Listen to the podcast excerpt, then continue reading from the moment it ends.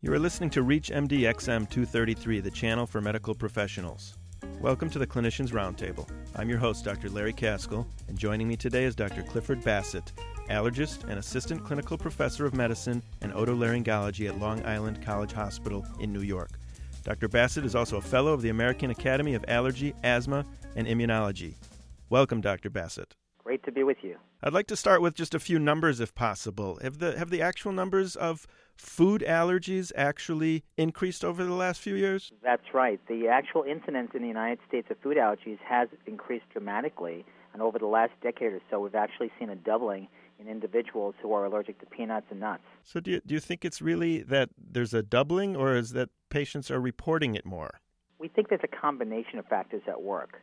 First, there's a greater awareness due to the internet and health websites and programs such as this in terms of understanding what allergies are, food allergies, and there's been more education both at the school level, physicians' offices, and other educational programs about food allergies. So I think people are more aware of this problem. It is prevalent. Also, there's been improved diagnostic testing, both in the physician's office as well as laboratory tests to screen for food allergies in individuals that seem to have those symptoms. Apart from that, uh, we're looking also at a overexposure, as you will, to peanuts, nuts, oils, and other products, even uh, diaper creams or lotions, moisturizers, even cosmetics that may contain nuts or nut oils. So we're thinking that there's a greater sensitization or exposure to some of these allergens in the population, and again, may result in translation into more allergies, in this particular case, more allergies to foods. That's interesting. Can you tell a difference, or can a patient tell a difference between what is truly an allergy and what is an intolerance to a product? Well, the best way to describe it is if there's itchiness involved, there's typically an allergy out there. So, histamine and other chemical mediators are responsible for itchiness, for example, of the eyes, nose, and throat, or itchiness of the skin and/or hives. So, itchiness is one of those symptoms that we can sometimes very easily tell the difference between that as well as a dietary intolerance, such as milk or lactose intolerance or other foods that may uh, be difficult for the patient to digest, and i.e., acid reflux or gastrointestinal disorders. So allergies are very importantly associated with a proper history of cause and effect, and that's what we really do in the office is try and put our heads together and see what makes sense, taking the diagnostic test together with the patient's history and trying to come up with an ultimate diagnosis that's correct. So someone who just goes out for a nice dinner and has some pasta with some shellfish and gets a little diarrhea afterwards, you may not necessarily call that an allergy. Well, that's a very good question. Uh, as a backgrounder, you may be aware that there's an increase in shellfish allergy, and shellfish allergy, we think, is probably occurs in about two and a half percent of the population. We're actually seeing larger increases in that category than even individuals who are allergic to nuts and peanuts just a few years ago. So there's been a difference in terms of the pattern of food allergy expression as well as the prevalence and foods that are in, common in the diet now that weren't common 10 to 20 years ago are having a great impact. Even overseas right now, one of the leading causes of food allergies, particularly in Asia and the Middle East, is sesame seed. So it's very interesting to look at the patterns of what we eat. And as you know, probably in most communities, there's a, a sushi place at every corner. At least here in New York City, we see quite a bit of a, you know, pan Asian type restaurants and other foods that are introducing people to other allergens that may have some uh, involvement as far as exposure and in the susceptible individual, the one that may be likely to be allergic, such as a person with allergy, asthma, or other allergic manifestations. Food allergies, in, in some cases, uh, can be uh, you know more likely seen in this in this patient population. Sometimes there are other things going on. For example, very frequently, a patient may be taking something as an analgesic, such as ibuprofen or an aspirin product, and they may take that in conjunction with a food allergic type reaction, and when we actually do the investigation and the testing, we may find that it's actually not the food as the culprit. It may be some other cause. So it's so important as in any area in medicine, the history combined with a careful review to try and really elucidate what the triggers may be. And sometimes it is quite difficult. And at those times, you know, again, going back to the beginning, which is the patient history and some other diagnostic tests in order to make this information accurate and more able for us to really come up with the right diagnosis and the right avoidance programs. The last thing I really want to happen is someone to avoid foods that are not problematic. I think that's usually unnecessary and unwise. So it's important to take everything into account. And individuals that have had a history of allergic reactions to foods and other things, I typically will give them a prescription when they go to the emergency room if they do show up in the ER with a prescription for a test called a serum tryptase level, which is a very, very good and accurate marker for allergic type reactions or anaphylaxis, which, as you know, is a life threatening, potentially allergic type reaction. And it's a retrospective blood test, but sometimes it can be quite valuable in trying to confirm that the person did indeed have an allergic reaction. So it sounds similar to a glycolated hemoglobin, kind of what's been going on for the last few months. This particular study, the serum tryptase, will give you an immediate evidence for a mast cell or histamine event as, as results from either a food allergy or any type of allergic reaction. The other possible causes for elevation of the serum tryptase are, are obviously more obvious, such as a myocardial infarction, which I hopefully should be recognized, as well as mastocytosis, which is really exceedingly rare. So it's actually what I call a, an excellent tool in the ER if the staff cooperates. It's a biomarker for an allergic event. And I think that sometimes it's very important when individuals are taking multiple medications, eating multiple foods, enjoying their local sushi cuisine, as you mentioned a few minutes ago, and up to 10 to 15 percent of the uh, U.S. population at some point during their lifetime will have some form of allergic skin involvement, whether it be hives or other related symptoms. So it's not uncommon, but the prevalence of food allergies in adults is on the low side. It's probably somewhere between 1 and perhaps 2 or 3 percent. In children and adolescents, we believe the prevalence is probably more in the category of 3 to 7 percent.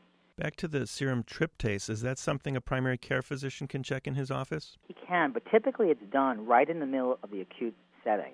So you'd literally need to have the blood drawn with a period of several hours of the presenting symptoms, and it could be done in the primary care doctor's office or the emergency room because it's a send out test to the commercial laboratory, and the results probably won't be back for at least another four or five days. So it's really looking at the diagnosis of anaphylaxis or food allergic reaction, but it's a retrospective type of test.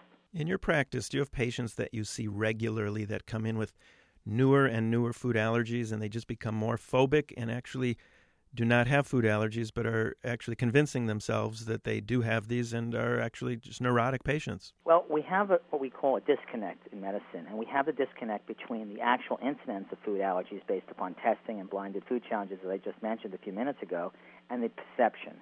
I was involved in a study about 15 or 20 years ago looking at the perception of food allergies in U.S. populations. We interviewed 5,000 U.S. households and asked the question Do you or anyone in your household have a food allergy or food allergic type problem? And about 20 to 30 percent of the individuals questioned indicated yes, we think we have this problem in our household. So there's a big difference between, as you talked before about dietary intolerance, food intolerances such as lactose and other foods, versus the bona fide food allergic type of reaction. And again, as we talked about, much less common in the adult population as compared to the pediatric population. Can we blame mom for the problems of allergy? Is this something that mom gives on to the child, either through breast milk or just from her genes? Well, there is data to look at breastfeeding and even during gestation, during pregnancy, in terms of exposure to allergens that can have an impact, particularly on an allergic family or allergic background.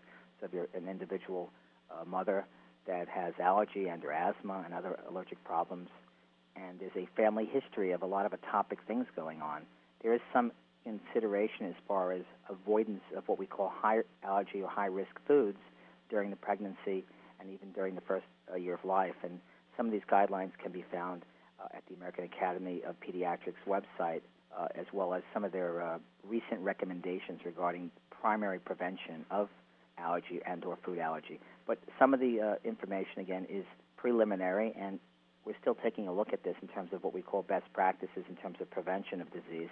I'd like to ask you now about some old wives' tales I've heard and see if you can either confirm them or dispel them. I've heard that local honey is actually good to eat to combat local allergens. There's actually some data on both sides of the aisle on that question, and there's actually some data that I've reviewed recently for a, a, a meeting here in uh, the United States in terms of some abstracts that were presented looking at possible allergic type reactions in individuals who did consume honey that may have had other types of allergies, including stinging insect allergy. There is some information also looking at whether that would have any protective effect or function. It's not commonly felt that by taking in honey there would be a desensitizing effect versus uh, other medications to prevent or treat allergies. So, based upon that, it's very hard to give you a clear cut uh, recommendation. But there have been articles and research studies on both sides of that, positive and negative. I'd also like to ask uh, a last question is that I've heard that children that actually eat their own boogers can actually be boosting their own immune systems and potentially decrease the risk of developing allergies later on in life. Well, we do know because of hygiene hypothesis that it's almost like a Woody Allen movie. What's good for you is bad for you, and what's bad for you is good for you. And now, of course, you know everybody's singing the praises of chocolate, caffeine, coffee, and even alcohol. The hygiene hypothesis looks at our clean environment. And what we think we're probably guilty of doing is over sanitizing the environment during the first couple years of life and not allowing the immune system to work in a normal fashion. And we're actually pushing the immune system into what we call a Th2 or, or an allergic prone phenotype that may be generating more patients with allergies and asthma and other problems. And so we're looking at early exposure to pets in the household, whether a couple pets in the household during the first couple years of life may in fact reduce uh, the chance of developing allergy, et cetera, et cetera. And this whole hygiene hypothesis is really come full round in terms of more and more data to show that a clean environment initially without exposure to lots of germs is probably not the ideal situation. And it has to be the right combination of exposure and protection uh, of young children. And so this hygiene hypothesis is quite popular and it seems to be gathering steam as far as explaining what's happening to our immune system at early ages in terms of uh, the allergic uh, individual. Dr. Bassett, can you tell me about the epinephrine auto injectors? Are they being used effectively and or correctly? Well, as you know, uh, anaphylaxis is a potentially life-threatening problem, and unfortunately, it's unpredictable. However, patients at high risk, after careful evaluation by their physician, should have a epinephrine autoinjector prescribed. We also know that approximately one in a ten individual patients seen in emergency rooms may not be getting an epinephrine autoinjector for any potential future life-threatening allergic type reaction, and a small minority of patients are being referred to allergists for proper evaluation and to prevent bad outcomes. It's also important to know that 20 30 percent of individuals who have anaphylaxis or life-threatening allergic reactions may need more than one dose of an epinephrine product. And there are two products on the market now, which is the TwinJect autoinjector that has two dosages, as well as the EpiPen autoinjector.